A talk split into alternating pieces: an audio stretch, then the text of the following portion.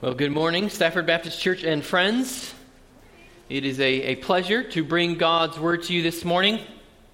If I haven't had the, the chance to meet you yet, my name is Kelton. I also serve as one of the elders here at Stafford Baptist Church. If you would, please open your Bibles with me to 2 Timothy. 2 Timothy, if you're using one of the Bibles provided for you in the pew, you can find 2 Timothy on page 995. 2 Timothy. This morning, we conclude our summer series, Letters to the Church. Eight sermons in eight of Paul's letters are our post COVID reminder of our identity and purpose as Christ's body, the church. And we have an uh, appropriate conclusion this morning. The, the last letter that Paul wrote, an intimate letter to his closest co worker, Timothy. But before we go any further, would you please pray with me for God's help in our hearing and for God's help in the proclaiming of his word? Let's, let's pray. Father, it is right for us to pause and ask for your help in the hearing and proclaiming of your word. Lord, we, we thank you that even as Paul wrote to Timothy to remind him that, that your word is, is breathed out by you and is useful in, in so many ways that the man of God might be complete, lacking in nothing. Lord, we pray that, that your inspired, perfect, inerrant word this morning would be proclaimed for our equipping, that we would be matured, equipped for everything. Lord, especially, Father, that we would have courage as good soldiers of Christ until the end. It's in Christ's name that we pray this. Amen.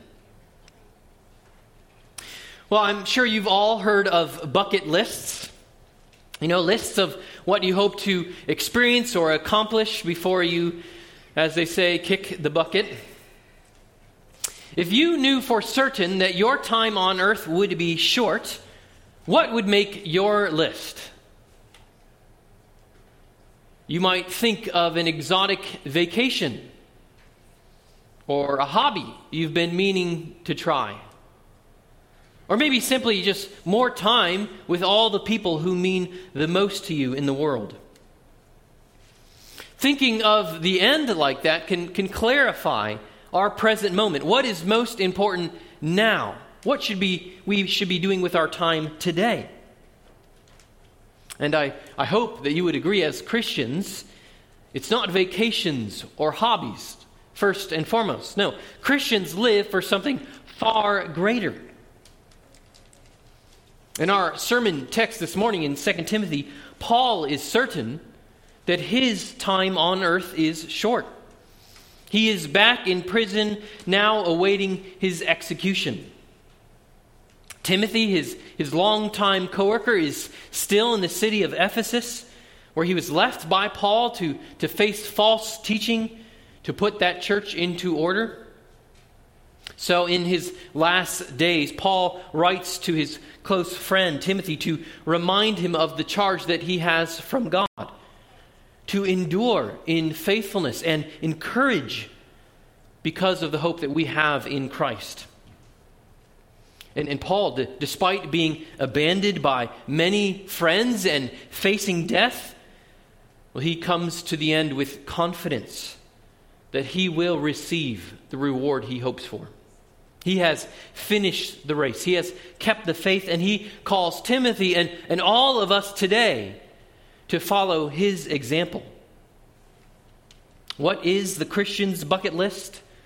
Fight the good fight with courage until we receive the crown. That'll be the main idea for our text this morning a, one, sentence summary, one sentence summary of the, the whole book. Fight the good fight with courage until we receive the crown. These four chapters of Paul's last letter contain what, what he wanted Timothy to heed for the rest of his life and ministry, carrying on his work in Paul's absence. As Paul will remind us in this letter, it is inspired by God so that we might be equipped by God for every good work, including the good work of living every day for what matters most. Fight the good fight with courage until we receive the crown. In this letter, I see five arenas for our fight, five ways Paul exhorts Timothy to courage, which will be our five points this morning. So, first, courage for suffering. That's in chapter 1 1 through 213. Second, courage for godliness, in the rest of chapter 2. Third, courage for facing opponents, in the first half of chapter 3. Fourth, courage for preaching the word that in chapter 3:14 through 4:5, and finally courage for awaiting rescue. That the end of chapter 4. So courage for suffering, courage for godliness, courage for facing opponents, courage for preaching the word, and courage for awaiting rescue. And as has been our habit with all these overview sermons, you'll be helped to keep your Bible open to 2 Timothy and be ready to read with me throughout the letter as we do this overview sermon. So we'll start today actually in chapter 4. So join with me, 2, 2 Timothy chapter 4, where we're going to start by reading verses 6 through 8. Read with me God's word, 2 Timothy 4, verses 6 through 8. For I am already being poured out as a drink offering, and the time of my departure has come. I have fought the good fight. I have finished the race. I have kept the faith. Henceforth, there is laid up for me the crown of righteousness, which the Lord, the righteous judge, will award to me on that day. And not only to me, but also to all who have loved his appearing. The word of the Lord. Well, if we're going to understand this final letter of Paul, these verses are at the center of it. Clearly, Paul here understands that, that his time on earth is, is short. His death is imminent. The time of his departure, he says, has come. You'll remember in this sermon series when we studied Ephesians, Philippians, Colossians, we, we saw that Paul wrote those letters from, from prison in Rome. But you'll remember in Philippians, he was confident that he will be released. Well, tradition tells us that, that indeed Paul was released from that Roman imprisonment. He had a few year, more years of, of missionary work, but he ended up in Roman prison again. And sometime in the mid 60s AD, after he wrote this, his final letter, Paul was beheaded by the brutal Roman Emperor Nero. Well, in, in these verses that we just read, Paul doesn't view the end with, with fear or with anger. No, he approaches it with confidence, with victory. Listen to how he speaks of it. He says he has fought the good fight. He means that he has, has met opposition and he has overcome it. He has fought the good fight of, of faith to trust in Christ and to defeat sin. He says he has, has finished the race. He has not faltered or, or fallen. He's made it all the way from the start now to the finish. And he says he has, has kept the faith. He lived by and proclaimed the faith that is in the Lord Jesus Christ. And so now, in verse 8, he awaits the reward a crown of righteousness this isn't the crown of, of royalty, but the crown of, of a victor in athletic contest. This summer, Olympic athletes in Tokyo are, are competing for gold. They've spent years and years preparing for this, this one chance at glory. Well, likewise, Paul was competing for a reward, spending years and years to have this placed on his head a crown that is righteousness, he says. The reward he awaits, given by the righteous judge, Jesus Christ himself, is righteousness. Perfect and complete righteousness in heaven, in eternal life, with perfect fellowship with God his Father. The, the finish line that he's describing here is the finish line for every Christian. That's, that's the prize that we all live for. It's what we were made for, it's what we lost in the fall into sin. and what we can only have claim for by grace through faith in Jesus Christ. So, if, if that's the finish line, if we're going to inherit that reward, we need courage. We need courage for the fight like Paul to make it to the end. So, if, if that's the finish line, how, how do we get there? Well, that's why Paul wrote 2 Timothy, five exhortations to courage. Starting in our first point first, courage for suffering. Jump with me back to the start of the letter. The first arena for our fight is in suffering. The word suffering shows up six times in this book, four of them in this first section.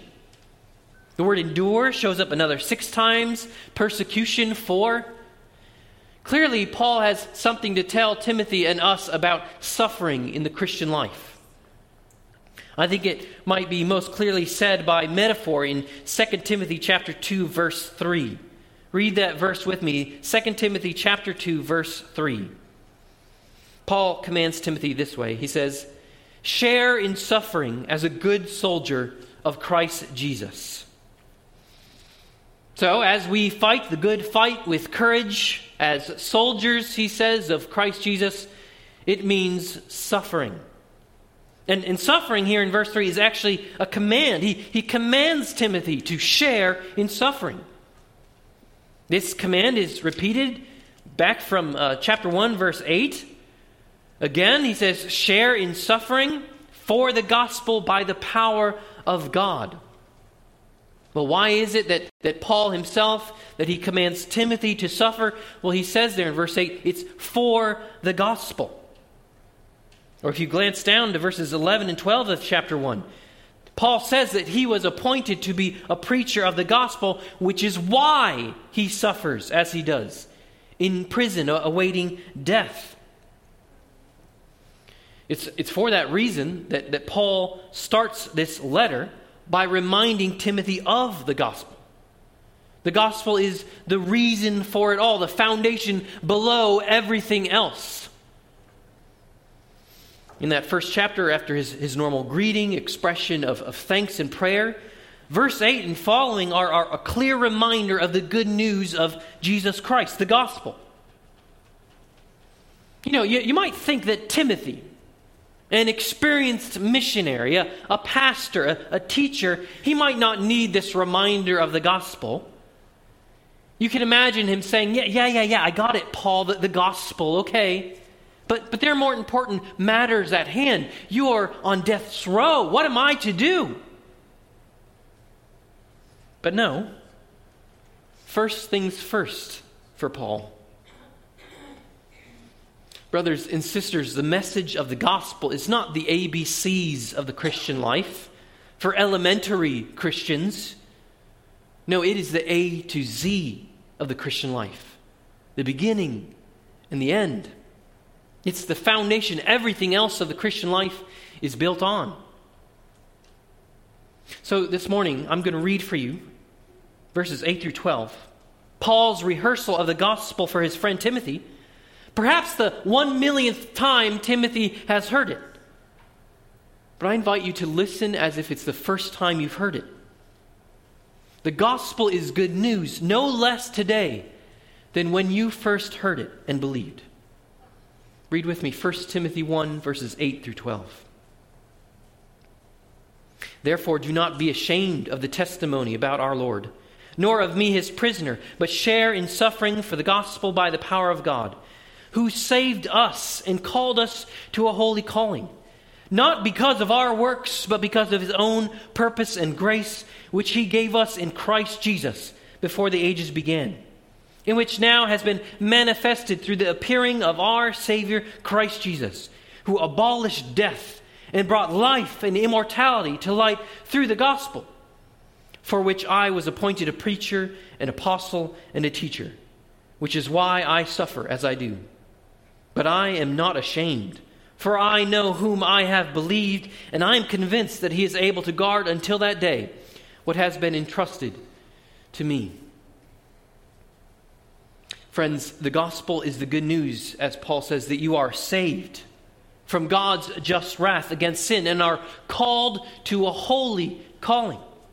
Not, he says, because of your good works, but because of God's grace. This grace, this gift, is given in Jesus Christ, the only Savior from sin, made known in his appearance some 2,000 years ago. God became flesh not to condemn the world, but in order that the world might be saved through him. Whoever believes in him is not condemned. And all you need in order to receive the, the life and immortality that he speaks of in the forgiveness of sins is to turn away from sins and, and trust in Christ's sufficient death for you. Christ died, suffering God's just wrath against sin. He was buried, but he rose again and is ascended to come again. Friends, there is, is no greater news that you could ever hear, and it will never stop being the greatest news you have ever heard. Let me, let me talk to, for a moment to our older members. Paul here is an example of how to age well. He's probably in his mid to late 60s when he writes this. Be like Paul. As the years go by, never graduate from the gospel. Remind those who are younger of the gospel year in and year out. Make it your lasting legacy, like Paul. The gospel is so valuable that the call for, for all, young and old, is to suffer for this gospel by the power of God. You see an example of, of Paul's suffering in verse 15. He, he says that all deserted him in Asia the, the region that the church in Ephesus is in. We see later in the letter, in, in chapter 4, verse 10, that he was deserted by Demas. In chapter 4, 16, he says, All deserted him. This is exactly like Jesus, who was deserted by his disciples at his arrest, his trial, and execution. What Paul is pointing us to is that the call to suffer is the call to be like Jesus. Let me borrow a line from Spurgeon we heard two weeks ago. Do you expect to be honored in the world where your Lord was crucified? In the first verses of chapter 2, Paul uses three metaphors to describe the Christian life as, as a soldier, as an athlete, as a farmer. They're, they're all pointing to the suffering that we're called to for the gospel. Soldiers in verses 3 and 4, they, they suffer for a greater cause. They're single minded, focused on one objective to satisfy their commander. Athletes, in verse 5, they're disciplined to compete according to the rules. And, and farmers, in verse 6, well, they work hard, waking up early to get to the plow so that they might have the reward of a harvest. Well, what does that mean for us as we suffer? Well, well, we endure suffering as soldiers for the, the greater cause of the gospel, to please our commander, Jesus. Church, we're to run our race as athletes with obedience to the rules of our master, Jesus.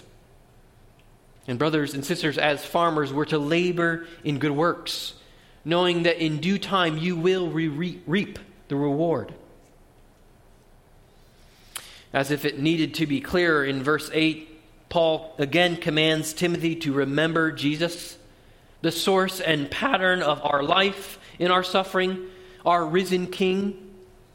And again, Paul says there that he is suffering for the gospel in verse 9. Why all this suffering? Why the chains of prison? Well, verse 10 he endures everything for the sake of the elect, that they might obtain the salvation that is in Christ Jesus with eternal glory. Time and time again, Paul exhorts us to, to suffer by reminding us it is for something, that it has a purpose. It is for the gospel, for salvation, it is for our Lord Jesus.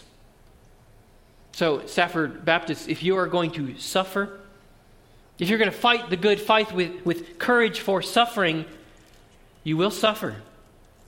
But you need to be strengthened for that suffering. Look with me at chapter 2, verse 1. How is it that Paul had strength to suffer? He said this You then, my child, be strengthened by the grace that is in Christ Jesus. Be strengthened by the grace that is in Christ Jesus. Hebrews 13 9 2 says that it is good for the heart to be strengthened by grace. To borrow a phrase from the pastor and author John Piper, Christians need to eat grace for breakfast. To, to fight the good fight with courage in suffering, your daily meal must be grace. God's riches for you at Christ's expense. It must be our daily habit to live life in light of the gospel.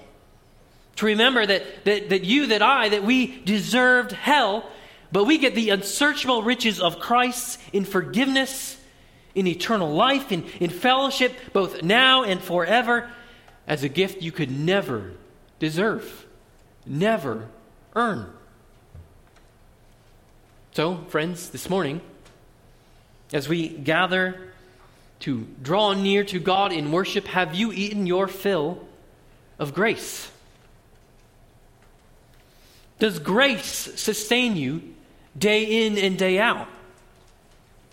Or are you being sustained by your own efforts, by your own performance?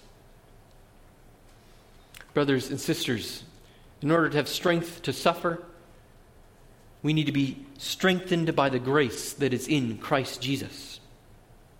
Fight the good fight with courage for suffering until we receive the crown. And even though the, the crown that we look forward to is, is perfect righteousness, the good fight now means that we pursue righteousness in our lives. So let's look at our second point courage for godliness. This in the rest of chapter 2, verses 14 through 26. In these verses, Paul is calling Timothy and the, the congregation that he serves to live godly lives. Read with me at the, the heart of it in chapter 2, verse 22. 2 Timothy 2 22. Paul writes to Timothy So flee youthful passions and pursue righteousness, faith, love, and peace, along with those who call on the Lord from a pure heart. This whole section is summarized by this call to, to flee passions or, or sinful desires and pursue all that is righteous. He says, faith, love, and peace. Earlier in this section, Paul exhorts Timothy to avoid quarrels about words and an irreverent babble, but instead to rightly handle the word of truth. We know from, from last week that the congregation Timothy was involved in was, was engaged in pointless controversies. It's a reminder, church, are, are we in danger of the same? Threatened by quarrels about words. Paul says it, it leads to, to more and more ungodliness. It spreads like gangrene. No, rather, we are to pursue godliness. Brother, sister, are you pursuing godliness or just waiting for it to happen?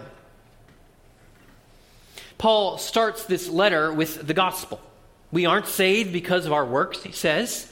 But, but now in the letter, that gospel leads to godly conduct. We pursue righteousness, not to be saved, but because we are saved. And one way that that godliness is to, to show up in our lives is how we handle opponents. In verses 24 through 26, read those verses with me. And the Lord's servant must not be quarrelsome, but kind to everyone, able to teach, patiently enduring evil, correcting his opponents with gentleness. God may perhaps, perhaps grant them repentance, leading to a knowledge of the truth and they may come to their senses and escape from the snare of the devil after being captured by him to do his will. I think Paul is particularly talking about pastors here, about how they handle troublesome people in the church, but, but this kind of godliness is to mark all who serve the Lord. Opponents that he's talking about can be anybody who is hostile to you, even if at the moment it's a spouse or a, a member of the church. The fact is that it's, it, it's not just that we fight the good fight, but, but how we fight the good fight. If you treat your opponents like the world around us, you'll be, you'll be angry, you'll be rude, you'll, you'll avenge personal slights. But if you've learned from Christ, how did he treat his opponents? You'll treat his, your opponents like he did. Not quarrelsome, but kind. Not avenging, but enduring evil. Not with violence, but gently. And our confidence as we deal with our opponents is in verse 25 that, that God has the power to grant repentance. Our enemy is not flesh and blood, other, other people, but as he speaks of the devil and his demons who trap them and blind their minds. So, church, one of the ways that we can be utterly unique in this world is to treat our opponents with, with kindness and gentleness. It's one of the ways that we adorn the doctrine of our God. One of the ways that we are salt and light in the world. One of the ways we shine as stars in this dark age. But notice, notice too, kindness and gentleness does not mean overlooking sin. Where repentance is required, he says the Lord's servant corrects. In fact, if we refuse to correct sin, we are refusing to love. God doesn't love us by, by overlooking our sin and leaving us in it. No, no, He loves us by correcting and granting us repentance from it. So, real love pursues repentance and in a way that is marked by courageous godliness. Brothers and sisters, we fight the good fight with courage for godliness until we receive the crown. But, but all this talk of how we deal with opponents reminds us that, that not all of our opponents will receive our correction. To, to fight the good fight with courage we need courage for facing opponents. Let's look at our third point courage for facing opponents in chapter 3, verses 1 through 13. Here in chapter 3, Paul reminds Timothy and, and us that difficulties will, will come in the form of people who oppose the truth. Read with me the, the start of chapter 3 in verses 1 and 2. 2 Timothy 3 1 and 2. But understand this that in the last days there will come times of difficulty, for people will be lovers of self, lovers of money, proud, arrogant, abusive, disobedient to their parents, ungrateful, unholy, heartless, unappeasable, slanderous, without self control, brutal, not loving good, and on and on. In total, Paul lists 18 marks of our opponents, ranging from simply ungrateful to brutal. Look through this list through verse 5 with me. Notice how many deal not with what we do, but what we love. Lovers of self, lovers of money, heartless, not loving good, lovers of pleasure rather than lovers of God. Sin at its core is, is not a behavior problem. It's a heart problem. It's a, it's a love problem. Salvation from sin then requires not just new behavior, but a new heart, new loves. Righteousness, godliness is, is deeper than simply what we do, it is what we love. He says it there in, in verse 5 these opponents have the appearance of godliness. You can look good on the outside, but inside be full of dead bones and all kinds of uncleanness. If you're joining us today and you're not a Christian, thank you for joining us. If you're going to understand Christianity, you have to understand sin. Sin is not just breaking the rules. Some of Jesus' greatest opponents were, were people who kept all the, the so called rules. No, sin is a matter of the heart, of what you love and what you hate. By nature, Paul says here that, that we love self and pleasure rather than God. But if God is who he says he is, the, the best and the most beautiful being in all of creation, beyond creation, well, then he is worthy not just of your good behavior, but your most profound allegiance and love. He deserves your heart. I'd encourage you to talk to someone here today about how you can have a new heart by faith in Jesus Christ. Well, well Christians, in, in chapter 3, verse 1, Paul is reminding us that the times of difficulty will come, so we need courage to face our opponents. In verse 13, he says that, that these evil people, evil people who we, we all once were apart from God's grace, these evil people will go from, from bad to worse. And that certainly will mean that we will be persecuted. Read with me 2 Timothy 3, verse 12. Paul says, Indeed, all who desire to live a godly life in Christ Jesus will be persecuted. All will be persecuted. Here's a question for you this morning Does this verse mean that Christians suffer more than others? Consider, based on 2 Timothy 3:12, how would you answer? Do Christians suffer more than others? Nod or, or shake your head so that I know what you're thinking. Let's see some no's, see some yeses. Okay. In one sense, yes, Christians suffer more than others. In our fallen world, all people suffer. It says, Job says, Man is born into trouble surely as sparks fly upwards. It's for everybody. But as, as we saw earlier in our first point, the call to follow Christ is a call to greater suffering. How many times, church, have we observed this? Persecution is not strange, it is the birthright of a Christian. All will suffer persecution. But I want to answer that question Do Christians suffer more than others in, in a different way today? In the most important sense, no.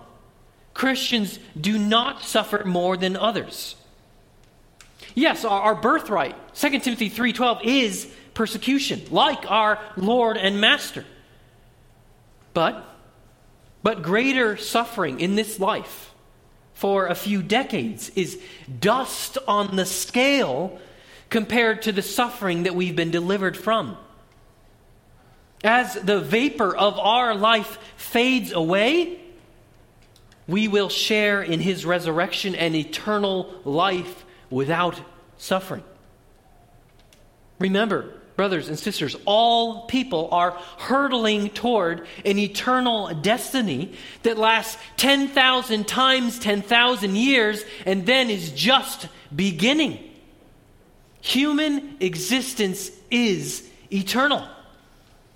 And after death, the unrighteous will go into eternal punishment, but the righteous into eternal life. Matthew 25, 46.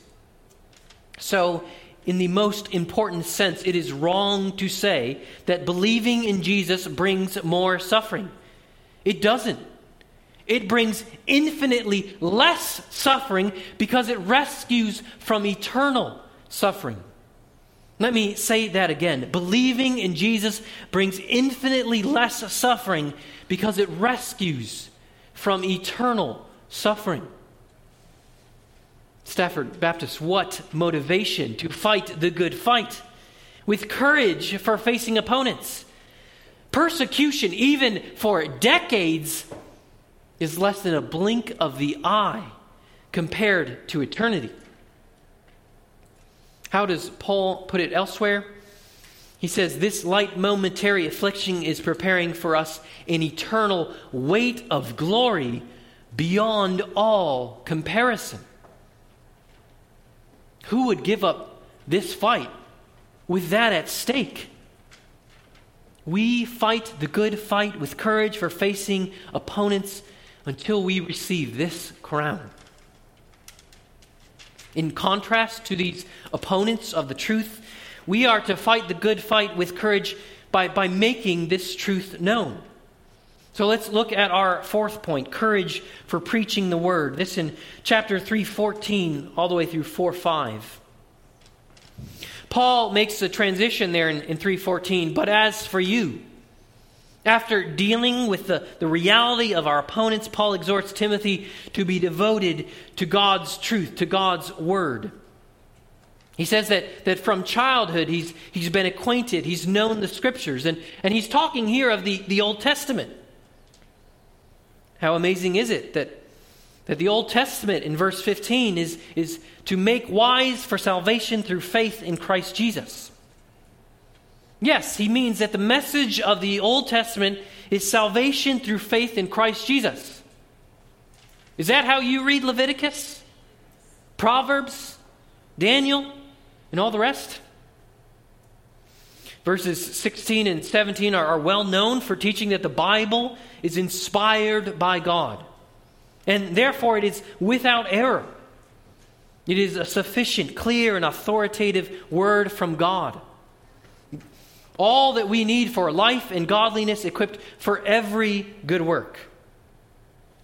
And so, in what is in the apex of his letter, the strongest exhortation that Paul can muster, he commands Timothy to preach this inspired and equipping word.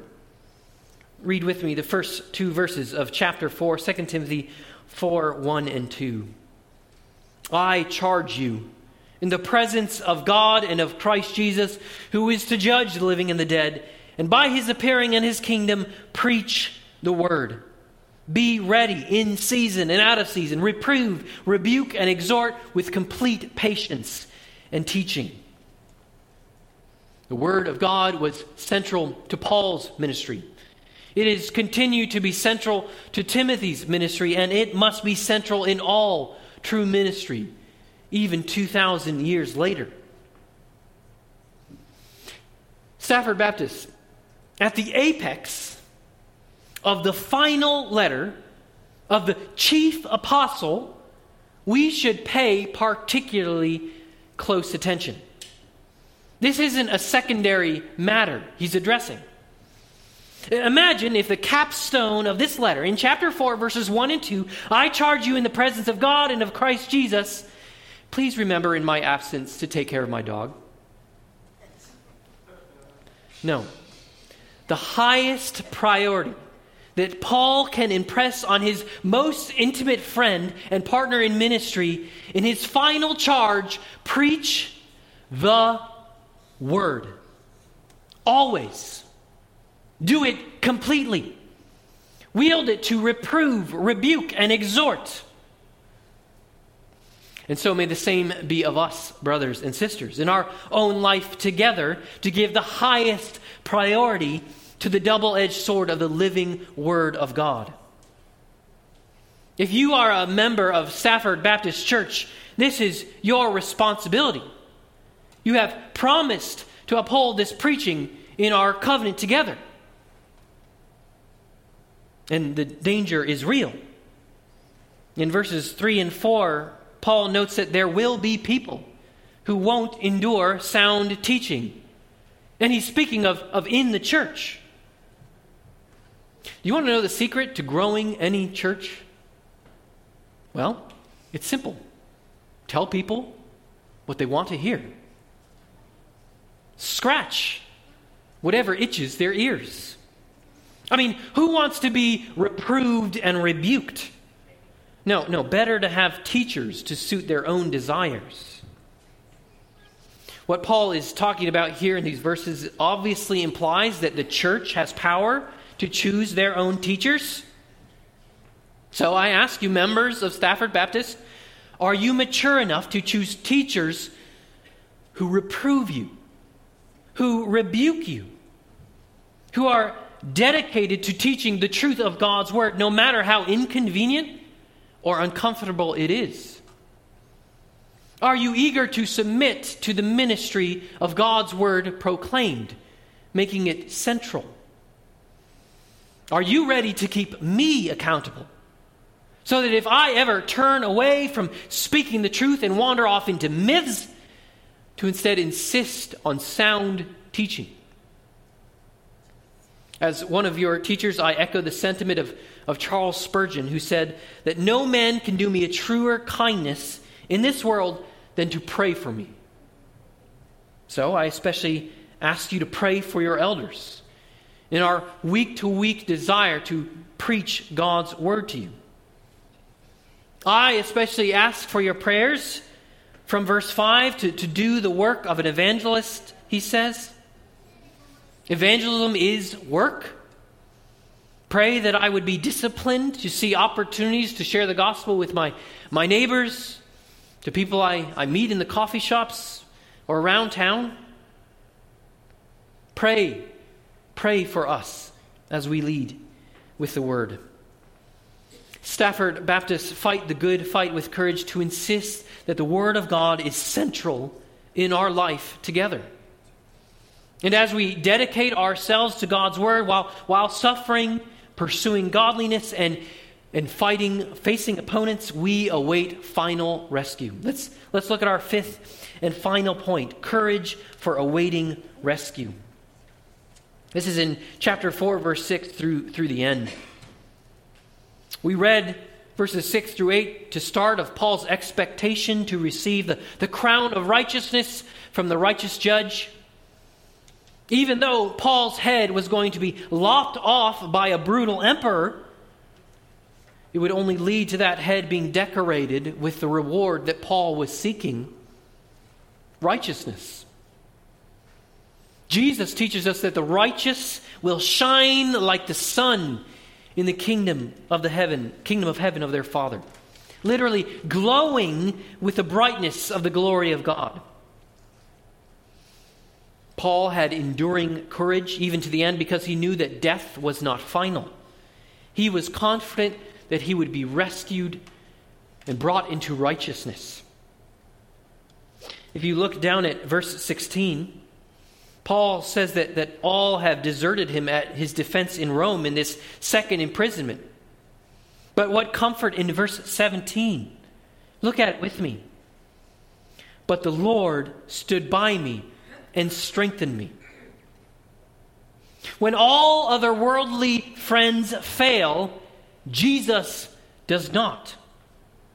I am with you, he promised, to the end of the age.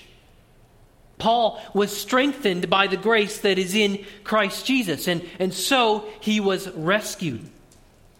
And his confidence is in final rescue. Read with me chapter 4, 18. The Lord will rescue me from every evil deed and bring me safely into his heavenly kingdom. To him be the glory forever and ever. Amen. Rescue for Paul here doesn't mean escaping the executioner's sword. Rescue is being kept through death, delivered safely into a heavenly kingdom, into the reward of life and righteousness forever. And, Christian, the Jesus who stood by Paul is the same yesterday, today, and forever. Jesus will never leave you or forsake you even through life's greatest trials and, and through even death, you are kept by Him, strengthened by grace. So, whatever you may face, you can fight the good fight with courage in confidence of rescue because Jesus is with you. Jesus stands by you. Your savior, savior is closer than any friend you will make it safely home to the heavenly kingdom. Not because of your strength, not because of, of your goodness, but because of His promise and His grace. Brothers and sisters, thinking of the end, that we await final rescue clarifies our present moment. What is most important now? We've seen these eight weeks our identity and purpose as Christ's body, his church. That we're not to abandon Jesus Christ by trusting that, that works and, and not faith make us righteous before God. That in Christ, God graciously makes us new and calls us to earnestly walk in the newness of life. That we are to humbly partner together with joy in Christ for mutual progress in the gospel. That we're to be filled with the knowledge of Jesus Christ, who is preeminent Lord of all. And since God's work in us is evident, we continue to please God by imitating Christ in purity, love, and hope of his return. We do not grow weary of doing good as we await his victorious coming. And we are to protect God's church from false teaching by gospel confession and gospel and godly conduct and continue the fight, the good fight with courage until we receive the crown.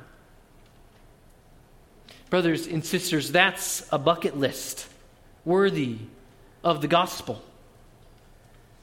And so we celebrate the Lord's Supper this morning in anticipation of the supper to come, when we all are safely in the heavenly kingdom forever and ever. Let's pray. Our Lord and Savior Jesus Christ, we give you praise for rescuing us from the dominion of our sin and transferring us into your beloved kingdom, both here and now and in the age to come. Father, we pray that we would have courage to fight the good fight. Lord, that we would look to Jesus, who will rescue us from all evil and safely bring us into his kingdom. We pray that, Lord, as we await that day, we would remember Christ, given for us, broken for us. Lord, may, may, may we be a church dedicated to the proclaiming of this gospel until he comes. In Jesus' name we pray. Amen.